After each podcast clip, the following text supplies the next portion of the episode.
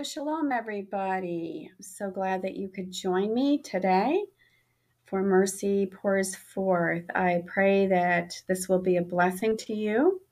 And so I have a lot to share with you. So let's get started. So bear with me while I get the screen up. There we go. So ten Days of Awe, Reflection, Repentance, and Reconciliation. So if you're watching this, you have probably been in this process of reflection, repentance, and reconciliation. The road less traveled, the narrow one. I love this quote by Socrates. The unexamined life is not worth living. And what a beautiful picture that is, is it not? It makes me homesick for upstate New York. So let's do a little review. So step one of the twelve steps of recovery is admitting, surrendering. Step two is coming to believe, gaining clarity. Step three is building trust and having faith in Abba Yah. So Tony A's overarching concern about using the A A steps, Alcoholics Anonymous steps, as written, is that adult children experienced abandonment and victimization early in life, and therefore live lives based on shame and fear. He goes on to explain that we cannot be restored to a sanity we never experienced. Our parents modeled a higher power we couldn't trust. We are the victims, not the perpetrators of the abuse we experienced as children. Shame and guilt keep us from loving and accepting ourselves. Adult children should not be directed to make amends to dangerous people. Snapshot. Quick snapshot on how the, the steps fit in with the fall feast. Are you ready to be healed? Which is step six of the twelve steps. Humbly ask him to remove all these defects of character. That's step seven, which is humility. Step eight is brotherly love. Made a list of all persons we had harmed and became willing to make amends to them all. And that is taken from Alcoholics Anonymous, A A and N A.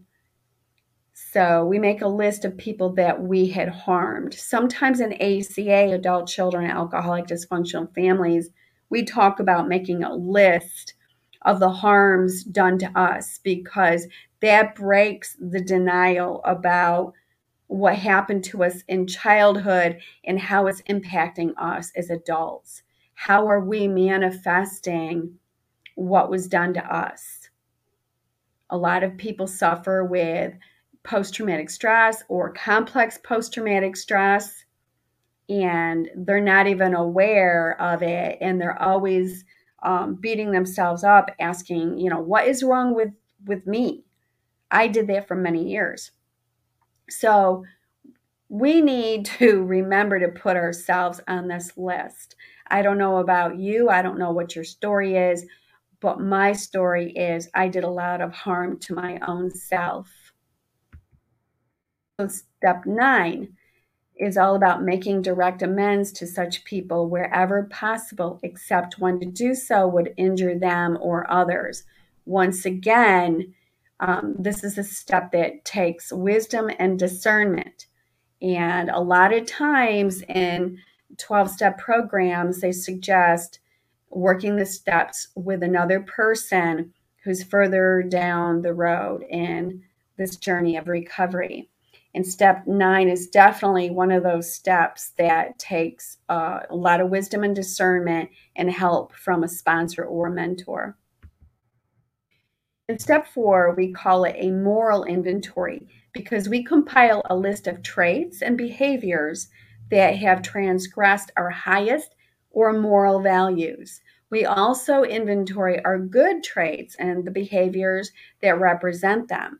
In our lives, Moral inventory, in our lives, moral inventory, the defects or dysfunctional behaviors might include Some that once worked. Some dysfunctional behaviors may have saved our lives as children, but they are now out of date. They're self-defeating, and they cause us a great deal of trouble when we use them as an adult. That's taken from A Hunger for Healing, page sixty-one. So what was once survival skills um, are now defects of character. Now those very things that kept us alive are working against us in our marriages, workplace settings. And we see the fallout also in our communities and in our congregations. So once again, step four, we made a search, searching and blameless inventory of our parents, because in essence, we had become them. No way. A lot of us do not want to look at how we are like our parents. A lot of us made vows that we would never parent the way our parents parented, that we would never be like our mother, never be like our father. But truth be told, we do have some of those characteristics. I love these pictures. Like mother, like daughter. Like mother, like daughter. Oh, crap. You know, it's, it's epigenetics. It's, you know, the D N A. It's the ancestry, gene, genealogy. And I love this. Never. I'll never turn to the dark side. You've failed, Your Highness. I am a Jedi, like my father before me. So that is Luke Skywalker. And there's a picture of his father who has turned to the dark side. So maybe you have fought against your father's legacy, like Luke Skywalker. Last week, we talked about father wounds and mother wounds. And, you know, I, I shared with you a poem uh, from, um, from a person who struggles with the characteristics that she's taken on by osmosis, by, you know, being raised with an abusive father who also was raised in an abusive household. And this is generational. The scriptures have many examples of sons and daughters following after their parents' ways, both for good and for evil. Second Kings twenty-one twenty, uh, like his father Manasseh, he sinned against the Lord. And Second Kings twenty-one twenty, once again, it talks about uh, he did what was right in the eyes of the Lord, according to all that his father had done. So, um, you know, evil or good. I was born into this family and all I got was a bad attitude. Love that. I can relate to that.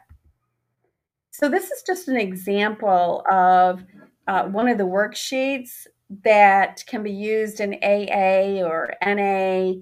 Um, I think the um, A C A, we have a workbook that we work through. So this shows a review of resentments. I'm resentful at. So the cause of my resentment and how does it affect my life? And what is the exact nature of my wrongs, faults, mistakes, defects, and shortcomings? Am I selfish, dishonest, self-seeking, frightened, inconsiderate? How is it affecting me? It's affecting my self-esteem, self-respect, security instinct, material, emotional, personal relationships, sex relationships, ambitions, fear. How, how is this affecting my life? Once again, Socrates says, an unexamined life is not worth living.